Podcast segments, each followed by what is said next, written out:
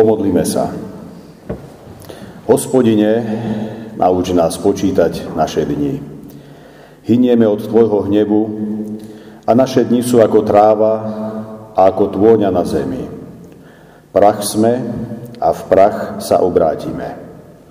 Veríme však, že Ty si aj pánom prachu a že Tvoja moc obráti prach tela v život. Žijeme tu z Tvojej milosti a v posledný deň nás z prachu pozdvihne Tvoja všemohúcnosť. Daj nám, hospodine, pamätať na koniec života a pokoriť sa pod Tvoju mocnú ruku v živote i v smrti. Veď aj umrieť je nám zisk, lebo Kristus je náš život. On je vzkriesenie a život a raz zastane aj nad našim prachom. Kriste, väčšie svetlo, zostaň s nami, lebo aj nám sa zvečerieva. Zostaň s nami, aj keď sa priblíži posledná hodina a my pôjdeme cestou smrti. Dnes spomíname na svojich v pánu zosnulých. Bože, zotri nám slzy. Veď v Tvojich väčšných príbytkoch sa raz všetci zídeme. Dovtedy nech je ich pamiatka medzi nami požehnaná. Amen. Z úcty naproti slovám z písma svätého povstaňte, milí priatelia, a počujte slova zo starozmluvnej knihy Kazateľ, kde v 7. kapitole v prvých dvoch veršoch počujeme tieto slova. Deň smrti je lepší ako deň narodenia. Ísť do domu smutku je lepšie ako ísť do domu hodovania. Amen. Toľko je slov z písma svätého. Milé sestry, drahí bratia v pánovi, kniha Kazateľ je vo svojich tvrdeniach a výrokoch niekedy dosť paradoxná, priam až zaražajúca. Ako neutrasiteľnú pravdu nie jeden raz prezentuje zväzť, s ktorou sa človek v 21. storočí dokáže zrejme len veľmi ťažko stotožniť. Snaď aj preto existovali v minulosti problémy s tým, či túto knihu vôbec zaradiť do zbierky biblických kníh, do biblického kánonu, alebo nie. Nakoniec si Božím riadením aj táto kniha našla svoje miesto v písme svetom a my môžeme povedať, že oprávnenie. No, priznajme si, milí priatelia, že slova, ktoré sme dnes z tejto knihy počuli, zrejme nikoho z nás nenechali celkom chladným a ľahostajným. Pretože nám znejú skôr ako taká provokácia. Tvárime sa udivene, možno aj nechápavo, keď počujeme, že deň smrti je lepší ako deň narodenia. A že ísť do domu smutku je lepšie, ako ísť do domu hodovania. No nie sme len prekvapení, keď niečo také počujeme. Doslova nás to uráža. Veď všetky hodnoty, v ktoré veríme, to obracia na ruby. Náš svetonázor to stavia na hlavu. Ako niekto môže niečo také povedať, že smrť je lepšia ako narodenie? Že v dome smutku sa cíti lepšie ako v dome, kde je nejaká oslava alebo párty. Dnes, keď má človek snad ešte väčší strach zo smrti ako generácie pred nami. Keď toto niekto hovorí, bude to totálny cynik alebo zúfalec, pometenec a blázon, alebo čo keď má tak trochu pravdu? Je pravda, milí priatelia, že generácie pred nami, naši pradedovia, ponímali smrť ako normálnu súčasť života. Smrť pre nich nebola tabu, tak ako tomu neraz je dnes pre moderného človeka. Ten o smrti nepočúva príliš rád. No v minulosti sa doma rodilo a doma sa takisto aj umieralo. Smrť napriek bolesti, ktorú spôsobovala, bola niečím úplne prirodzeným, čo človek akceptoval, čomu sa nebránil, na čo sa skôr pripravovala. Pravda je taká, že dnes sa skôr ospevuje život, krása, mladosť, šarm a výkon. Keď dnes máte viac ako 50 rokov a nedaj Bože stratíte prácu, len tak ľahko novú nenájdete. Už ste neperspektívni. A ak máte 80 a viac a nedaj Bože onemocniete, zväčša sa s vami už nikto poriadne baviť nebude. Veď už máte svoj vek, povedia. Dokedy tu chcete byť? Čest výnimkám.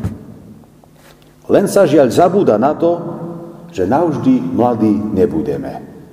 Aj tá krása sa vytratí. A ani po tej výkonnostnej stránke to už nebude také ako za mladá. Začneme pomaly chradnúť na tele.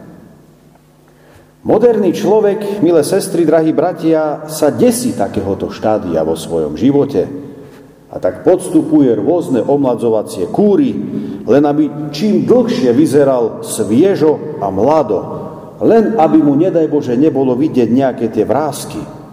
Nasadzuje si umelé vlasy, len aby nikto nevidel, že sa mu začína robiť plešina. Mnohé hviezdy showbiznisu v noci dýchajú čistý kyslík, len aby im to lepšie prekrvilo organizmus. A to všetko preto, aby vyzerali mladší, ako v skutočnosti sú aby ostatných oklamali.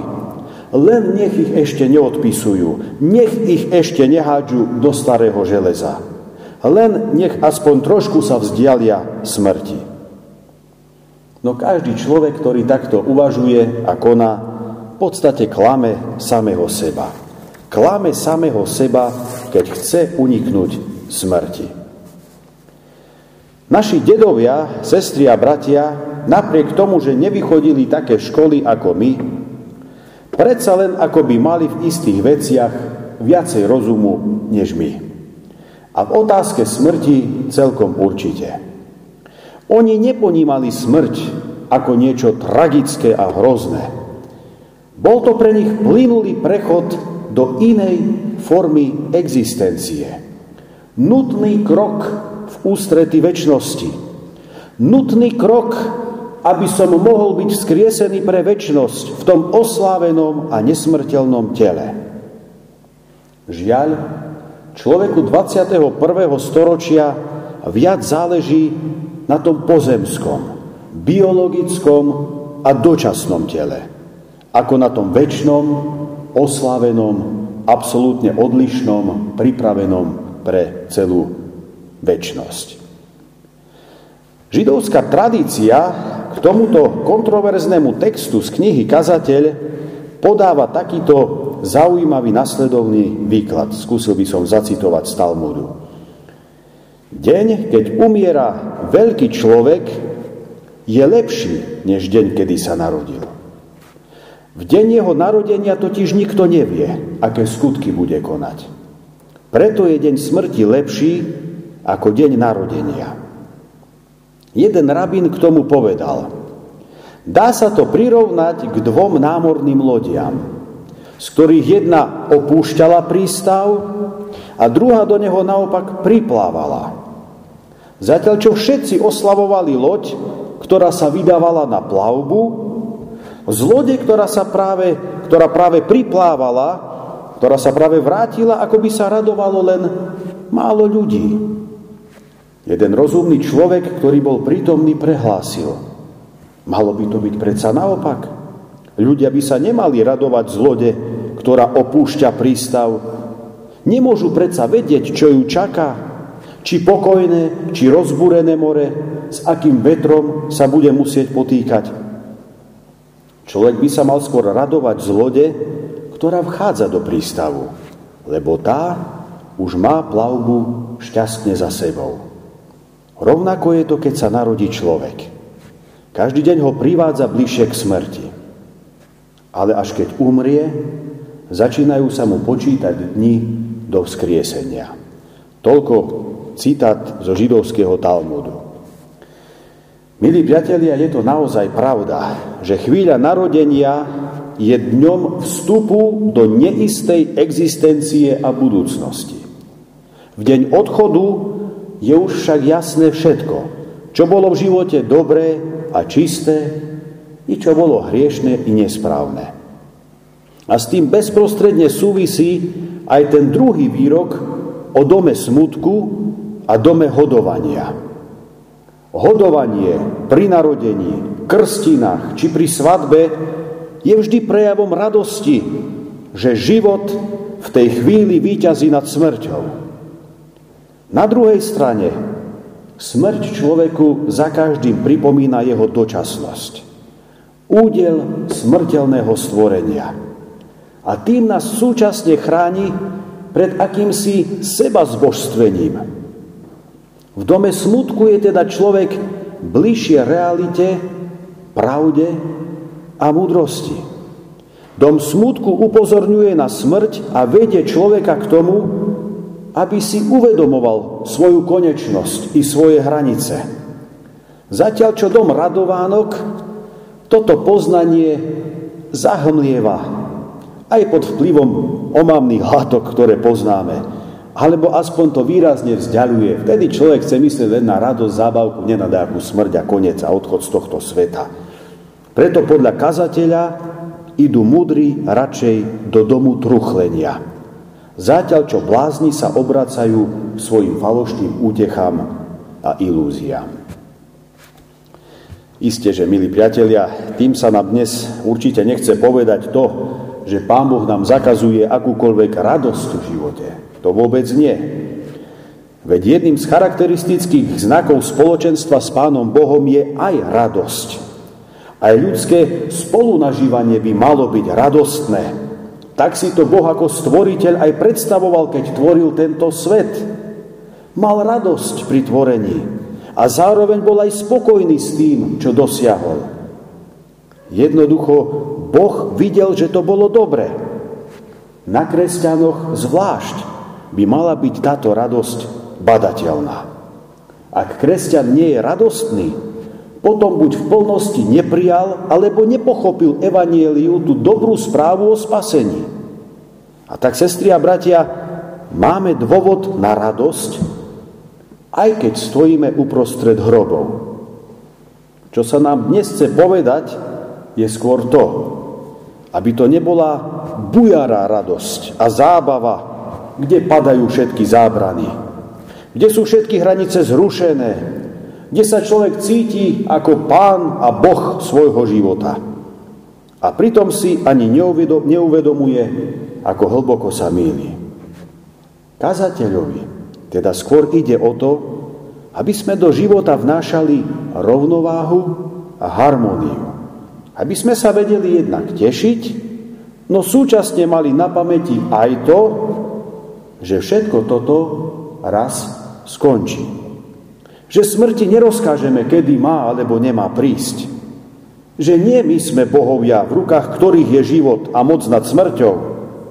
Naopak, my sme tí, ktorí sa musia podrobiť. A čím skôr to akceptujeme, tým lepšie pre nás. Človek v každej dobe stal pred pokúšením urobiť zo seba Boha.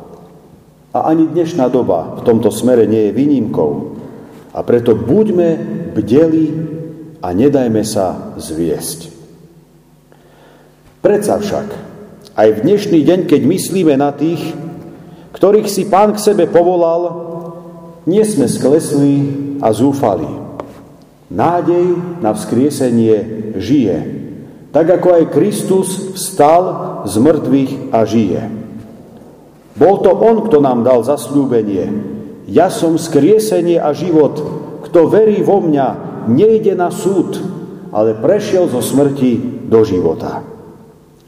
Zároveň sa však dnes chceme zamyslieť aj nad tým svojim konkrétnym životom. Ako ja osobne využívam čas, ktorý mi bol daný ktorý mi Pán Boh doprial a stále každým novým dňom predlžuje. Nemrhám ním. Tak ako tá loď z príbehu, ktorá doplávala do prístavu, má už všetko za sebou a na jej plavbe sa už nedá nič zmeniť. Tak aj v našom živote po smrti už nezmeníme nič. Tak ako každý kapitán si počas plavby vedie lodný denník, tak aj o našom živote existujú záznamy. A to by nás malo viesť k zodpovednému životu tak pred Bohom, ako i pred ľuďmi. Majúc pritom na pamäti, že zo všetkého sa raz budeme musieť zodpovedať. Prajem nám všetkým, drahí priatelia, aby sme aj v tomto čase, keď na svojich drahých zosnulých myslíme a zdá intenzívnejšie ako inokedy, aby sme sa potešovali slovami pána Ježiša. Dúfali v nádej väčšnosti, pripravenej pre všetkých verných a snažili sa žiť Bohu milým životom. Lebo cesta, po ktorej kráčali zosnulí, je cesta, po ktorej raz budeme musieť kráčať všetci, keď príde náš čas. Lebo takto stojí v písme, že všetci sa budeme musieť postaviť pred súdnou stolicou Kristovou, aby sme prijali buď dobre, alebo zlé. Za to, ako sme žili a ako sme pracovali. Nech nám je vtedy všetkým sám Pán Boh milostivý. Amen. Pomodlíme sa. Milý Pane Bože, Oče nebeský, v tejto chvíli sa rozpomíname na svojich drahých, blízkych nášmu srdcu, ktorí dávno či pred krátkým časom opustili spoločenstvo nás živých. Ďakujeme Ti za všetko, čo si nám v nich a skrze nich dal. Nech ich pamiatka je pre nás stále požehnaná. Keď sa na nich rozpomíname, Robíme tak vo vedomí, že sme ich odovzdali do Tvojich rúk. V Tvojich rukách sme totiž živí i mŕtvi. A skrze Teba sme spojení i s našimi zosnulými. Preto nám pomáhaj, aby sme pevne verili, že nás nič, ani smrť, nemôže odlúčiť od Tvojej lásky, ktorú si nám zjavil v Ježišovi Kristovi, našom pánovi. A keď sa nám obnovuje smútok v duši pri spomienke na našich zosnulých, pomôž nám, aby sme prijímali Tvoju útechu a ňou sa navzájom potešovali. Spomienka na našich zosnulých pripomína nám aj našu časnosť a pominuteľnosť. Vo vedomi svojej pominuteľnosti nech je našou útechou, že si nás stvoril. Darúvaš nám časný život a vo svojej láske a milosti pripravil si nám nový život vo väčšnosti pri Tebe. Preto nám pomôž, aby sme žili vo vedomí, že si s nami po všetky dni až do konca vekov. Raz otvor prosíme aj nám tú bránu, ktorá vedie do odpočinutia Božieho ľudu v nebeských stánkoch, väčšného pokoja a stálej radosti, kde budeme môcť uzrieť tvárou tvár Teba, Boha našej spásy. A v tejto chvíli nás dobrotivý Oče nebeský vypočuj, keď ako Tvoje dietky k Tebe ešte takto spolu voláme. Otče náš, ktorý si v nebesiach, posveď sa meno Tvoje, príď kráľovstvo Tvoje, buď vôľa Tvoja, ako v nebi, tak i na zemi. Chlieb náš každodenný daj nám dnes a odpúsť nám viny naše, ako aj my odpúšťame vynikom svojim. I neúvod nás do pokušenia, ale zbav nás zlého, lebo Tvoje je kráľovstvo, i moc, i sláva na veky. Sláva Bohu Otcu, i Synu, i Duchu Svetému, ako bola na počiatku, i teraz, i vždycky, i na veky vekov. Amen.